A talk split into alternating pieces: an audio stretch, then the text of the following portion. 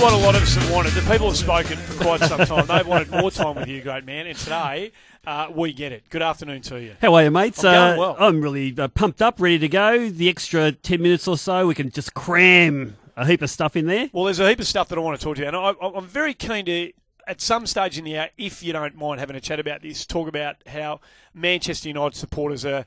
We're, we're- there's enough. There's a sample size brewing. It's certainly not enough of a sample size yet, but there's a sample size starting to view to to brew and form in front of us about Jose Mourinho. And there was just a little stat that I saw posted by one of the UK um, news outlets on Twitter last night that I'll put to you. And if, if his name wasn't Jose Mourinho, if his name was, uh, say, David Moyes, for example, I reckon he'd be under a fair bit of pressure right now. But it just seems to be sliding off the Teflon coat of great one. So You're going to compare him against Van Gaal, but there well, are let's do it now. there were some stories also comparing him to David Moyes at this time of his tenure. Okay, well, I didn't and see- it's, it's no better. Well, okay. better. So we'll, we'll get before we get stuck into the local stuff, and there's a heap of domestic football to talk to you about, and I know you got a heap of stuff you want to talk about. Louis Van Gaal, uh, after nine Premier League games last season, had 19 points on the board with Manchester United. Jose Mourinho, uh, Jose Mourinho, I should say, after nine Premier League games this season, 14 points, yep. five point differential. Not a word, not a word any that I can see or not, that I've detected about any disquiet amongst the troops or the fan base. There's no one seems to be. Now you're closer to this and you're uh, talking about this stuff twenty four seven. I'm, I'm as far away as what you are geographically, but a lot of stuff I've been talking about. I mean, how this starts is when past greats start making comment, like Gary Neville. And uh, there's uh, Michael Owen who's making comment. Also, Jamie Carragher. All the all the big name pundits over there are starting to now question what this is all about. It's funny, you know, everyone dying to get stuck into Jose Mourinho because he's done this in the past. In that, you know, I'm the special one, you're garbage, and he keeps on rolling out the fact that he's won trophy after trophy, and he has. And that's what I loved about Jose for years and years. He'd say what he was going to do, and he delivered. And you Yeah, got to yeah. you, you got to actually admire that. I, I always doubt. did. Uh, but what's happened since his time at Real Madrid and then Chelsea last year and now Manchester United, that sort of the the the the, the luster around Jose Mourinho is now falling away, and really uh, they're, they're talking about him being the reason why uh, they're not going all that well. Uh, they're starting to question everything. Right. Podga, Pod, Podba, the uh, you know the, the the most expensive player in the world.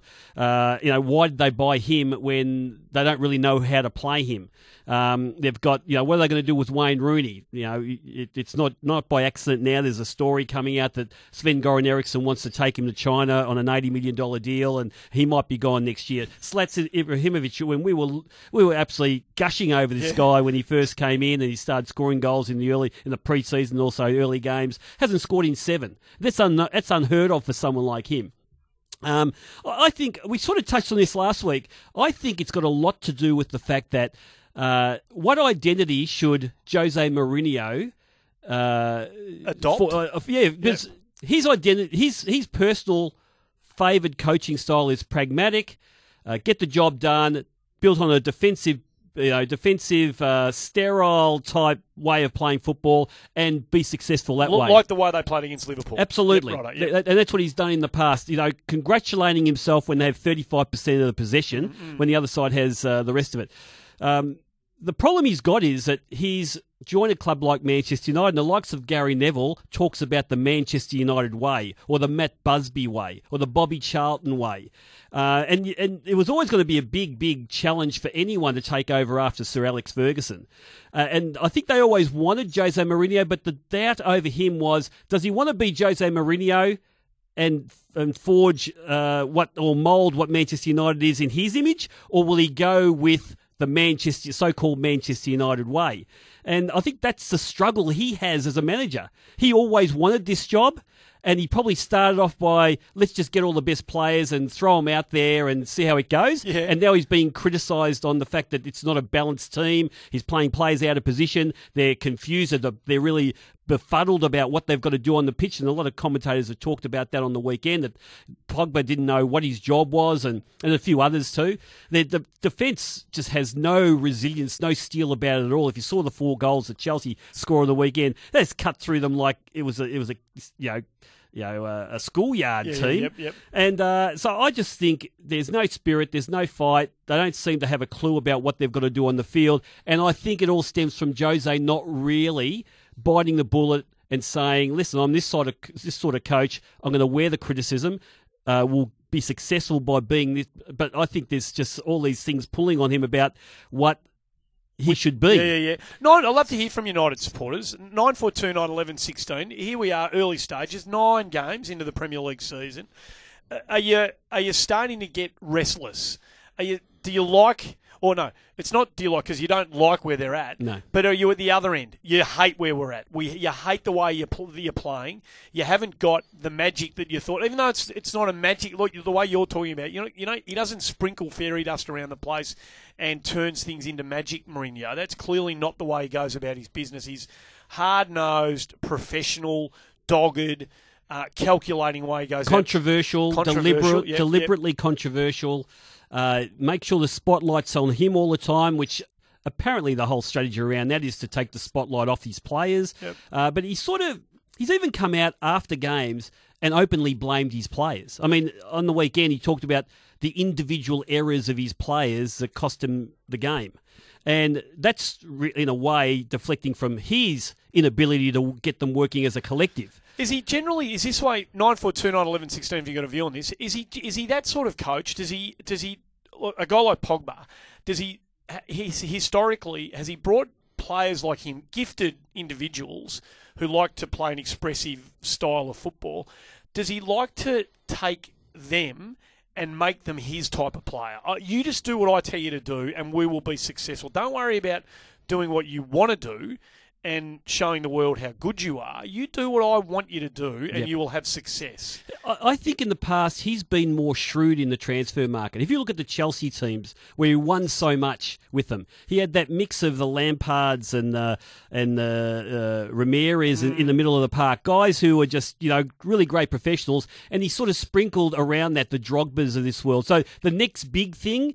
Who were hungry? Uh, he'd bring them in, and he'd just forge an, an amazing winning machine not always pretty, but really effective, and they were going to steamroll anyone in their way in an arrogant sort of a way. Uh, I, I, I, it's you know really without notice, he struggled Yeah, with yep, yeah, he yep. struggled with Ronaldo at, at Real Madrid. He struggled with um, uh, actually Fernando Torres. I don't know if he was he was uh, purchased Yeah, at the time he was there there, or not, yep, yep, but. I don't remember him dealing with huge, huge names. He likes to be. Yeah. He likes. He likes it to be about him, right? Yeah, but he still gets really good players, more shrewd about being very selective who he brings in. But the really big names, him buying a ready-made big name, I can't really remember. Please correct me out there because Yeah. I don't have it in front of me. But I don't remember where he's purchased a big name and made them better. Okay, nine four two nine eleven sixteen or oh four double three ninety eight eleven sixteen. Johnny's in Greensborough, sixteen past two. Carlos Alberto, Diego in the studio from the Forty Argos. Hi, John. How are you, fellas? Thank you. Uh, look, there's a touch of Michael Malthouse about Mourinho. The game has changed a little bit, and he's set his game around a defensive mentality. But where he's gone wrong, he's gone out and he's recruited attacking players, and like you said, well-known players that score goals, that play attacking football. But he doesn't use them to their strength, and I think he's he's been left behind tactically. That's my opinion. Any merit in that? Well, I think he's a he is a tactical genius, but I think he's torn between this whole expectation to be the Manchester United type of manager. Yeah, right. You know, this attacking, free flowing type. And I don't think I've ever seen him uh, produce a team like that. It's almost against against the grain. And maybe he can't do that. Maybe he's a coach that can't do that, and he wins by being more pragmatic. Uh, but I, I agree with that. Uh, but whether he, he's in a, he- unable to do it, or whether he's just not got the DNA to do it, Yeah. that's something that remains to be seen. Blackie's in Plenty. He wants to have a chat about Man U and Mourinho in particular. Hi, mate. G'day guys, how you going? Hey, you. uh, Carlos and Andy, my biggest issue with Jose, and he hasn't learned from Louis Van Gaal, is that team is totally unbalanced. They have got six or seven guys that all prefer to play in that role behind the striker. And I know some of them can do a job occasionally uh, in other positions, notably, you know, Rashford, uh, Rooney, Mata, Pereira. Uh, there's there's quite a Mkhitaryan who we recruited. Yeah, they can all spend time on the wing, but the problem is um, they get the ball, all of them, and they all want to come inside. So United have no width. So when they attack, and you see, especially at Old Trafford, when it doesn't matter who they play, they tend to park the bus, and you saw it a fair bit last year, and you've seen it again this year. They can't get through because they have no width. Yet he's got two wingers. He hardly plays Ashley Young, and when Ashley Young plays plays well, their most threatening attacking player is Valencia, who is a winger who he's got playing at fullback. He's also chopped and changed with Pogba. Now, Pogba at Juventus was a box-to-box midfielder, but he's asking Pogba to either play a holding role in some games, and you saw against Chelsea, Carl, especially in that Yep. second half. He had him as the, the number 10. Yet, uh, so you, you know, um, you know, he's got Herrera sitting next to him in the midfield. That's Herrera's role. Herrera can't play as a holding midfielder. He doesn't spray passes around. He doesn't break a defence open with with the ball. Uh, he's totally imbalanced, and I was really worried in his transfer policy because, again, he went and bought someone like Mkhitaryan. He was a star, Yeah. an absolute star in the Bundesliga. Now, early on, he, he was totally at, at a position because they've, they've got two. He should have bitten the bullet and sold three or four of those attacking plays and got himself a couple of good good wingers. I mean, would, I ask you this, Carlos: Would Antonio Valencia play fullback for Italy? Uh, but he's not Italian. No, but if he was Italian, would he be good enough to play as a fullback in the Italian national side? Uh, well, I, I haven't seen enough of him. Uh, I know that he's played. Um, I know he's at the start of the year they're actually raving about him as as a as a fullback.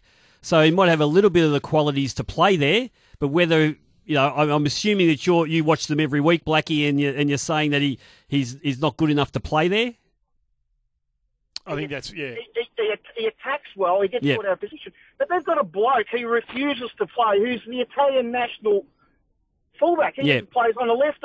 So he's, as I said, he's gone down the same track as Van Gaal. They are totally imbalanced, and he's trying to fit guys in. You know, Rashford is a prime example that he he plays out wide, and he's a great young player. He, he actually shows effort. But when, when he came into the side last year, it was through the middle. Now he's got Ibrahimovic there, so Yep. he's forced to play two young players in Martial and Rashford. And yeah, they can do a job occasionally, not consistently, because they're both better going through the middle. And that's their whole issue. Till he sorts that out, Yeah. um, clearly, Blackie.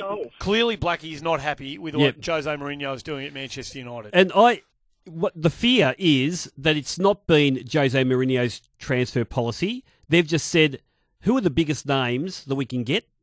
Because this is a new era, and it's we've got to go back to the, the whole Matt Busby, Yeah, Alex yep. Ferguson, free flowing Manchester United way. Jose, checkbook, don't worry about it. Uh, blank check, just go and buy whoever you want. And Jose saying, well, I'll get Pogba, I'll get Zlatan, I'll get this guy and that guy. Uh, we've got Rooney. I'll just throw it. What worries me is that there's this philosophy, let's throw them all together, you know, the Galacticos type, uh, and they'll come good. And he's never coached like that before. And I feel that that might be what he's uh, what he was hoping that would happen, but it's actually really backfired. And and we're seeing a little bit. I mean, even Manchester City have been disappointing. I mean, this whole thing about checkbook type recruiting of your of your team. Yep. Uh, suddenly you've got Liverpool, you know, who are playing probably the best football in the Premier League right now, and they you know they don't have those anywhere near the big names that have been purchased by way of transfer. You haven't said anything. Yeah. How long have we been doing this? We're doing Yeah. this for a year.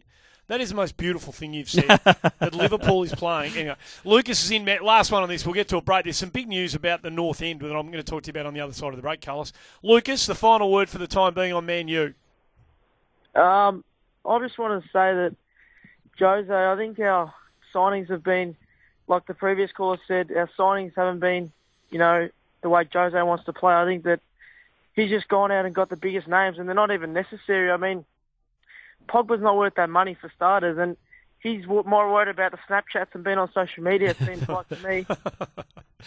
Not unlike a lot of the other footballers out there, Lucas. That's for sure. But uh, but look, mate, we we spoke when he when he actually spent the hundred million plus on Pogba. Yep, yep. We talked about the statement that a lot of these corporations have to make these days. Mm. This is Manchester United is no longer a, just a football club; it's a corporation, a global corporation. You talk about Apple, you talk about Microsoft, you talk about uh, Manchester United is a corporation, and the directors have said, "Listen, we need to make a statement that we're bigger." Than Barcelona, bigger than Real Madrid, because we want to be the biggest football corporation in the world because of the money they make through Asia, global tours, the whole thing. And maybe it's more than just getting a play that fits in this position. Maybe it's you've got to get the biggest name out there. We don't care what it costs. And So that's more important than winning titles. well, I think they've got the expectation is that they'll win also. Yeah. So the coach has got to be able to manage that plus win. That's the extra pressure that's probably on him. we're going to get to a break. Yeah. Do, you, do you think they can still win the, the Premier League this year? Uh, it depends on Jose. Right. Uh, it dep- I think they've got the players, but it depends on Jose, and uh, he's got to just sift through all those that squad and just pick a squad that's going to win in games. Carlos Alberto Diego in the studio. The Vics are none for 23, Harris 11 and Dean 7. Shield game taking place against the Tasmanians as we speak. Jackson Bird bowling. He'll be trying to press his claims to be part of the Test 11 to take on South Africa in a week and a half's time. Um, the news that we have just been presented with about half an hour ago, the club is this a statement from Melbourne Victory. The club is incredibly disappointed to be advised that those currently representing the North Terrace are proposing to cease coordinated support at the North End in future matches. It goes on to outline a couple of bits and pieces without really getting to the nub of the detail, but their behaviour is has been mentioned in the antisocial uh, behaviour. Uh, Is this something that we as sports fans uh, and people who talk about it for a living and people who respect enormously Melbourne victory and also respect what football fans bring to the event and the occasion and what they come to mean to the players, should we be concerned about this? I've got to be honest. I'm I'm not. I'm not. Um, I I've only once defended the active groups when I thought there was an injustice when the I don't know the ninety or so West Sydney Wanderers banned fans were splashed all over the front page. I think Yep. the Daily Telegraph or one of the Sydney newspapers, and I thought that was an unjust because the stories came out after that. So, you know, with some of the people who hadn't even been banned or they hadn't gone through a process and suddenly their jobs are at risk, their reputation. Yeah, yeah, I mean, it was just awful that, that that could happen. Even if there was, out of the 90, three or four of them, were, uh, it was unjustly uh, exposed in that way, I think that that would be an awful thing to go through. So that's the only time. But really, you know, for me, clubs react to, uh, you know, they have to have a safe atmosphere. It has to be a, uh, an enjoyable, entertaining, safe atmosphere. It's all about the game. The fans are going to watch the game to support their team. If stuff's going on where police uh, need to get in there for some reason, or you know there's a flare lit or something like that, well, that's antisocial behaviour, and the club they are legally liable to step in and do something about it, and uh, and the FFA are also. So for me, if if the Northern Terrace guys are unhappy about some rule that's been imposed on them that is obviously adopted because of the safety issue and because of the you know the, the spectacle being the game, and we don't want to take away from that. Yep. I, I have no problem if they don't want to chant. Don't chant. You know, go there quietly or don't go at all. I mean, for me, it it's got to be if you're going to games, it's got to be about supporting your club. It can't be about the entertainment you provide yourself in the stands. Yeah, yeah, yeah, And yeah, if yeah, you yeah, if you yeah, if you actually read the once this came out last night, I actually got onto the Facebook and I watched. I just read all the comments, and happily every second comment was saying, "Listen, if you if you if you shut down." You're not really supporting the club. You're really worried about yourselves and not the club. You're there for the club. And every second comment I read uh, was was had that sort of a, a sentiment to it. So um, I think we're growing up a little bit now, and I'm really hoping that um, that our active groups start learning that they aren't the censor of everything. The A-League will not die if they shut down and, and decide not to chant. Uh, we that will be replaced by something else. And I'm really hoping that after the last 12 or 18 months or so, they've had their say, and they should be working with authorities now and working with the club to make it a really safe, uh, enjoyable time or events at, at the game. So, so this has happened on the eve of the um, FFA Cup semi-final, Yep. uh, and you know the club is clearly disappointed that they won't be represented by the number of fans that we're talking about here, who bring to every Melbourne victory occasion what they bring. What sort of difference will it make? Oh, it'll be quiet. Yep, it'll be just be quiet. It, will be quiet, and uh, that's fine. The game will evolve from there. Uh, there'll be other groups that will go there and, and, and they'll start chanting for the team, for the club, because that's what they're there for. It's just this group, for some reason, are unhappy about something. Uh, for me, you know, really, what, what can you possibly be unhappy about? You're there to support your club. What do they actually do? It says here, as a club, we are fully committed from Melbourne Mm. Victory, fully committed to ensuring our active areas will always be vibrant, safe, and enjoyable, creating a unique and inclusive atmosphere. That, that they have done, right? Yep. But when, how often in a ven- within a venue, in a home, in a you know, in a match at AAMI Park, has it been unsafe? Is is has safety on more than one? Is, is this something that has been and you from where you sit, not not from where Yep. members of the media who want to kick the game. Yep. They can't wait for a flare to go off. Beauty, here we go again. Yep. Right? We understand we understand that element of the media. That that's out there and we know who they are and we know why they take the position they take. And a flare going off clearly is a safety issue, right? It's against the law. It's against the Yeah. law. How often have you been to a Melbourne Victory game where they where the North End has been, you know, at its boisterous best Yep. and thought this is an unsafe environment that's been created here? I uh, after the first derby. I mean, it doesn't happen every week, of course Yep. not. But I, I uh, we happened to be the Diegos were doing an on-ground sort of a stint for Melbourne City. Yep. Uh, in their first year. Yep. And after the first derby, when Melbourne City happened to win that game, uh, they allowed uh, everyone else out of the stadium first. And they let the Melbourne Victory fans behind one of the goals stay there, and it may well have been the Northern Terrace, I'm not sure, but they were all behind there, and we had to walk from across the ground from where we were doing our on-ground stuff to one of the uh, functions, functions room over the, over the other side, and uh, all there was was this line of police in front, and I've got I'll be honest, the behaviour of those fans, that that that ring of police was a disgrace. What did you see? Oh, it, it, this the open, the open abuse, the throwing things. I mean, it was just, it was awful. And I'm, you know, I'm not going to treat people with contempt by trying to hide that. Yeah. Uh, that was that was years ago though. That was 2005, 2006, way before all this talk in the last 12 months. So for me, then I was ashamed. I was ashamed. I was embarrassed. Uh, I'd been defending the game from the old NSL Of days. course. You know, for, when they were, you know when they were really getting bashed up, the, when the game was really getting bashed up. What I saw that night was a disgrace, and, uh, and happily I have not seen that since. And but then again, I have not been, you know, in a position yeah, initially yep. to see that earlier. Yep, yep. Uh, that night, I understood why police were very frustrated with football fans. Do you care at all to hear from any members of the North End who have been fundamental to this decision being made? Is it is it worth what I'm asking? Is it worth If- hearing from? If, if they want, but I mean, don't ring to talk about uh, talk about something that doesn't impinge on your rights as a human being. yeah, If if it impinges on your rights as a human being, let's have a listen to it. Yep, yep. But if it impinges on your right to conduct whatever you want to do at a game that takes away from the game, I'm not interested to tell you What, what what if it's see it's the safety thing here that that that I'm concerned about. You've been to many many more games than I have.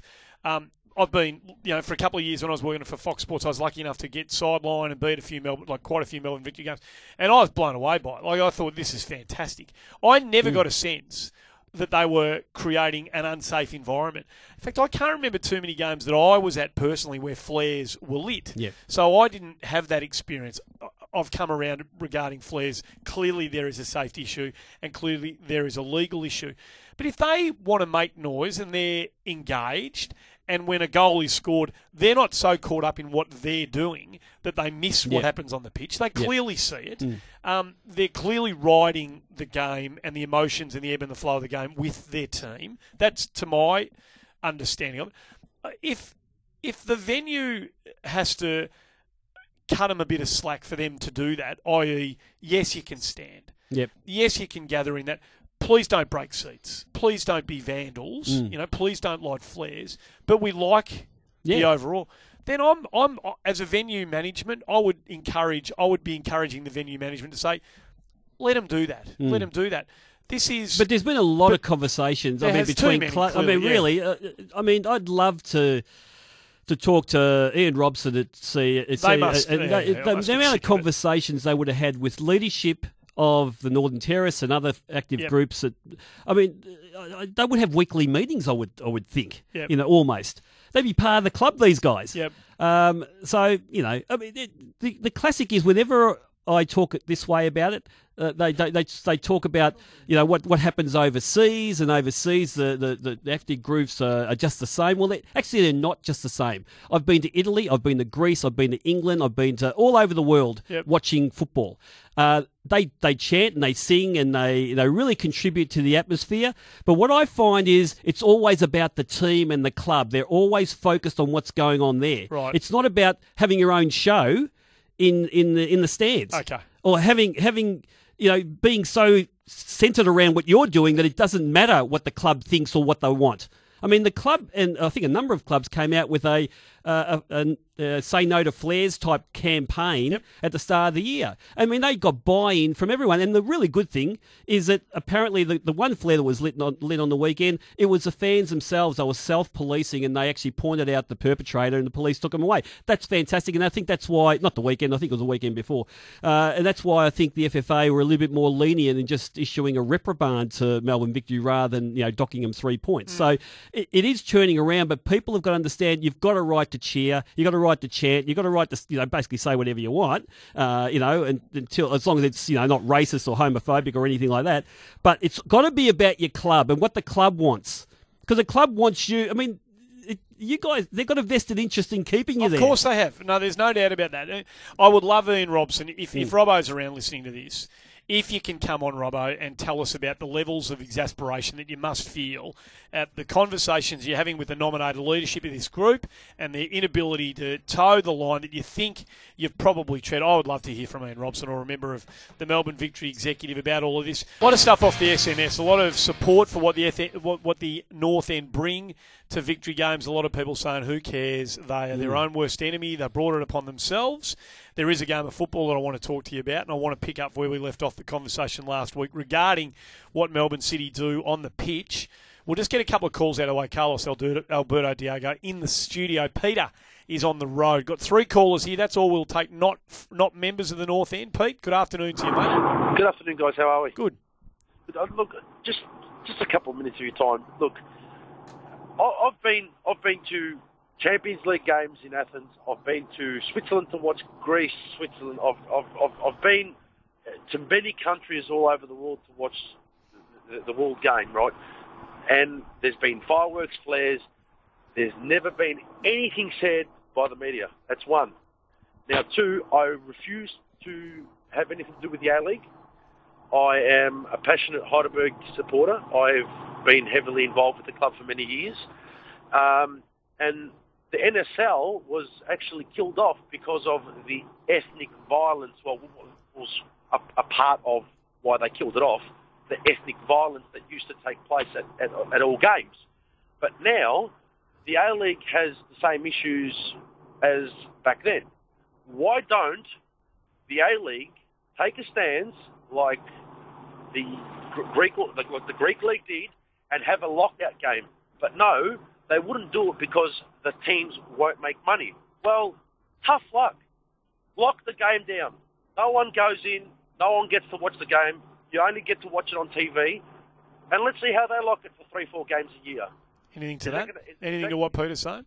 I, I don't think that the issue is that uh, we've just got an active group saying they're not going to chance. That's- I think it, we've gone through all that I- I before. feel like that's I, don't think done, that. I don't, it's just the issues come up because the Northern Terrace have come up and and uh, and by, by the way, uh, to Peter out there, you know, I've been overseas and watched this and seen flares and stuff, but it's against the law in Australia Hmm. to light a flare in public. So you're going to have to go and change this through government regulatory authorities or something because it's not like the FFA are. Uh, this is an edict from them. It's against the law. So it, unless you want to change the law, we got nowhere to go. If you want to light a flare in public, you're going to get fined. You're going to get you know charged, and you know.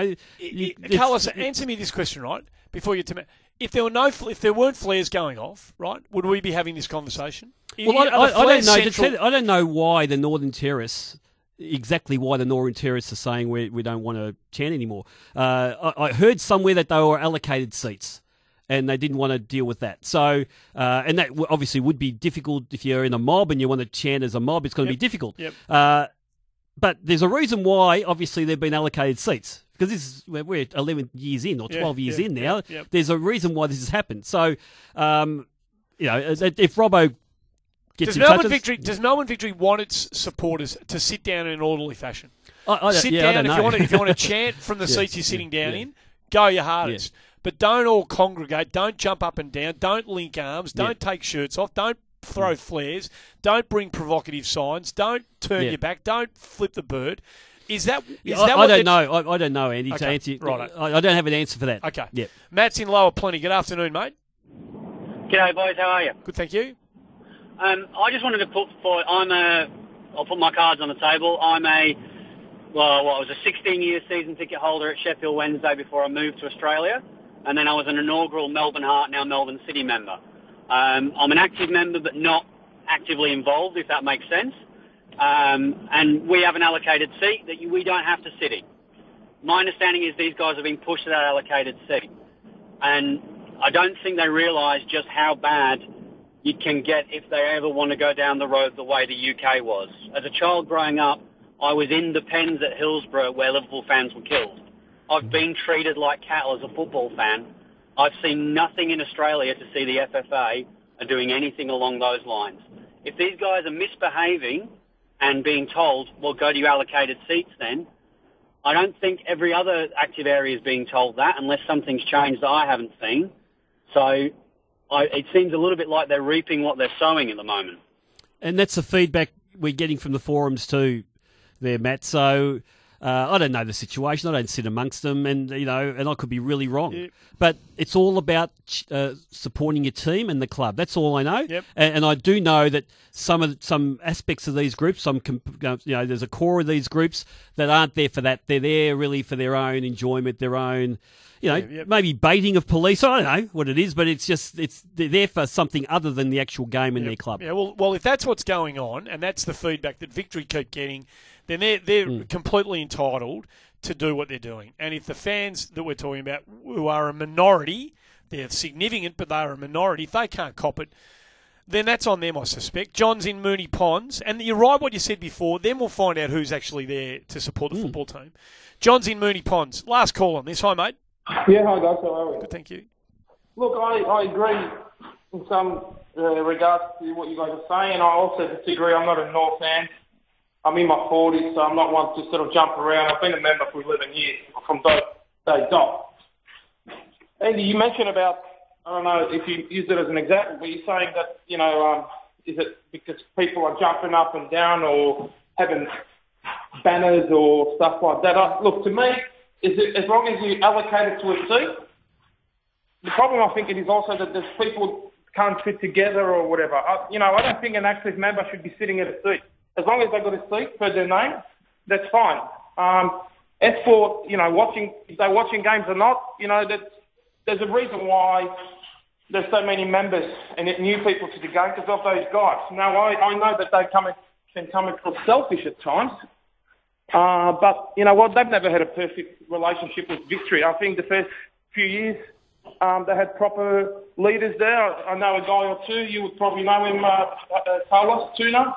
He was probably the good, one of the good guys, and now it's just a lot of wannabes. And I think the club and the, the North fans never had any control over their relationship together, and it's just, um, yeah, it's, it's, there's got to be more self-policing. I know a lot of people who've watched the game overseas in England, and where there's no slurs, and they said in, you know, at Liverpool or United, there's self-policing. We've never, I think, as members or nor fans have been given given um, that opportunity, and that's probably because there's a lot of dickheads.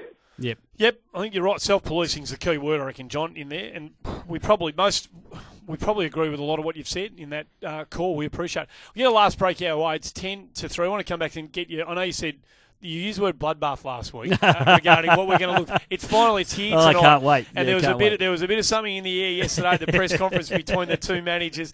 Uh, two, I'm really looking forward to this tonight. We'll get a f- few thoughts from you about that on the other side. This is Carlos Alberto Diego in the studio with me.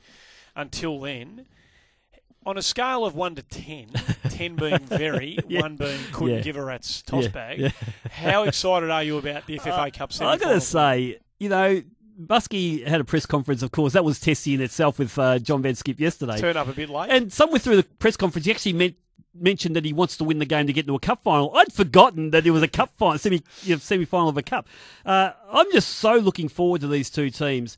Uh, suddenly, you know, there's question marks over City after that brilliant performance in the derby. Yep. Uh, Same when, old, same old. When everyone was riding off victory after the derby, suddenly they're saying, "Okay, I got the steel back," and they've got a bit of momentum. It's amazing what one win does, the way they won it in Adelaide. So suddenly these two teams, it's like it's almost this clash of the, you know, the uh, that the just two teams that just have to prove something tonight, and it's even greater than the fact that it's a cup semi final. I Mm. think it's it's almost setting the scene for the rest of the season. because people want to see the two storylines going in there. And you're 100% right about this is almost bigger than what this what what access is given to the winner of this one right now in terms of the overall of this season just for a little snapshot early is bigger than that.